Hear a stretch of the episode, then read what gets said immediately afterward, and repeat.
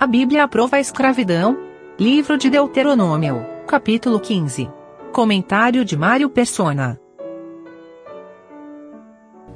Você perguntou se Deus aprovava a escravidão, Deus aprova a escravidão por causa de algumas passagens que você encontrou na Bíblia, porém fazia afirmações do tipo Deus aprova a escravidão sem detalhar o que era a escravidão há quatro mil anos, ou mesmo nos tempos de Jesus, é distorcer os fatos.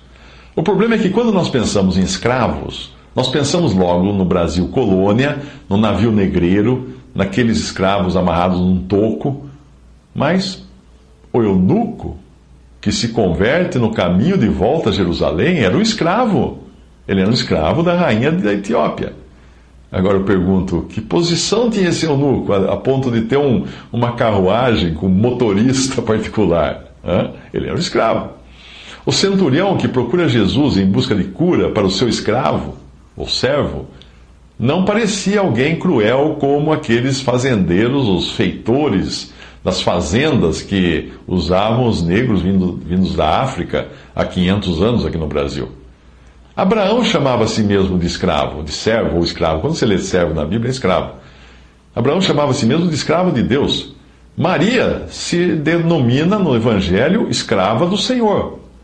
Uma leitura do Antigo e Novo Testamento vai mostrar para você que os escravos estavam mais para empregados em um regime diferente do atual e também daquele que era no tempo do, das colônias, do Brasil colônia, dos escravos eh, dos séculos mais recente, recentes. Escravo, no tempo, no, nos tempos bíblicos, era uma classe social.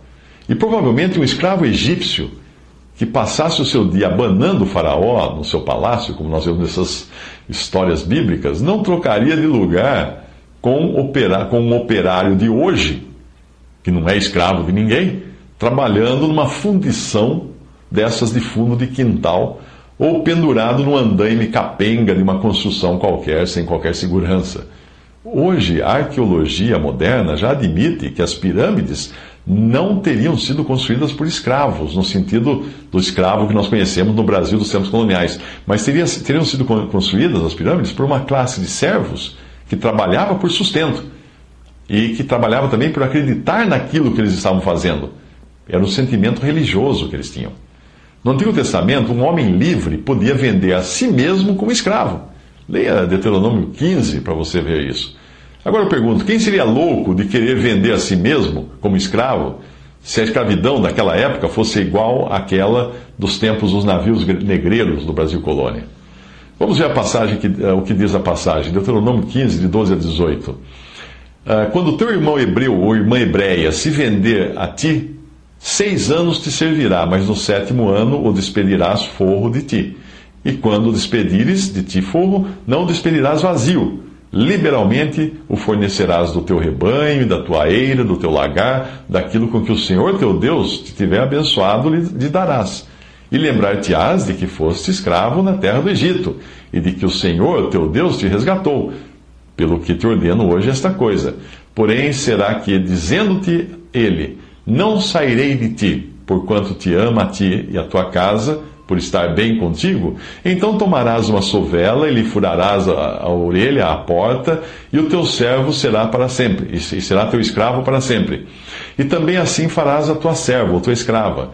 Não seja os teus olhos, aos teus olhos coisa dura quando o despedires forro de ti, pois seis anos te serviu, por metade do salário do jornaleiro. Assim o Senhor teu Deus te, te abençoará em tudo o que fizeres.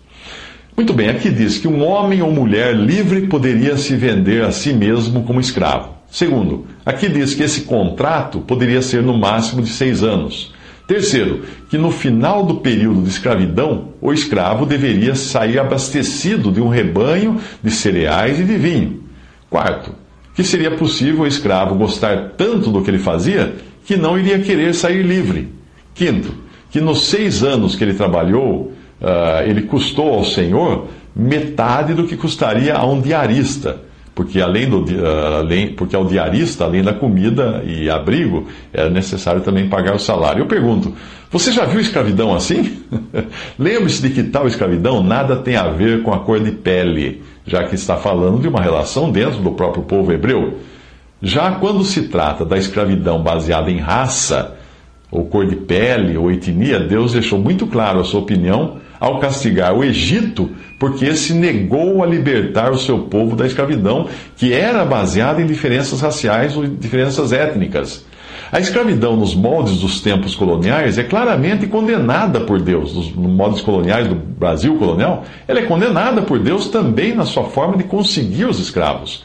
Os escravos da, do, do tempo do Brasil colônia, eles eram obtidos por sequestro.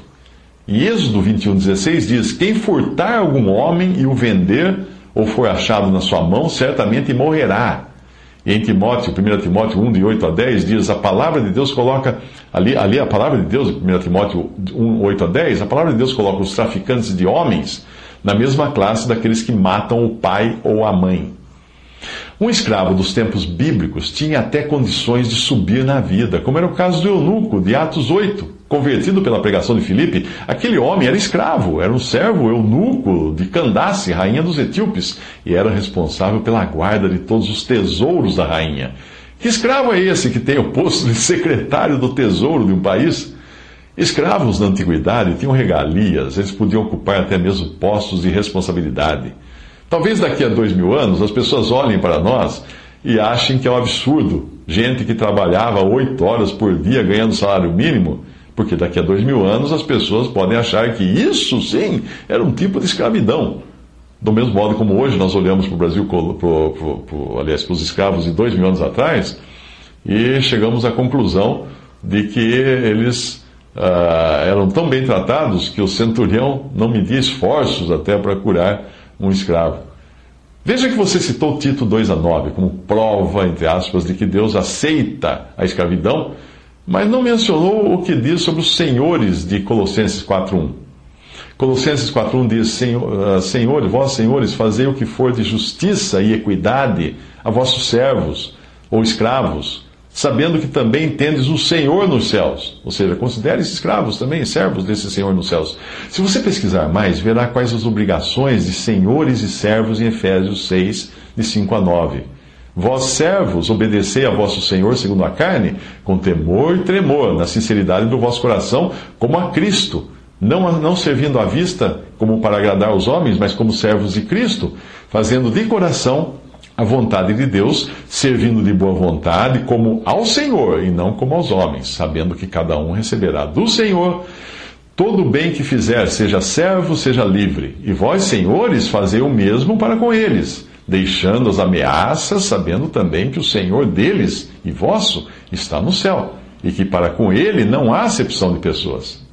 Leia a carta de Paulo a Filemon e diga-me se você vê ali uma posição indigna Veja que é uma carta na qual Paulo exorta Filemon a receber de volta o seu escravo Onésimo, e eu quase posso apostar que Onésimo era mais bem tratado naquela época, e era escravo, mais bem tratado do que muitos trabalhadores com carteira assinada nos nossos dias.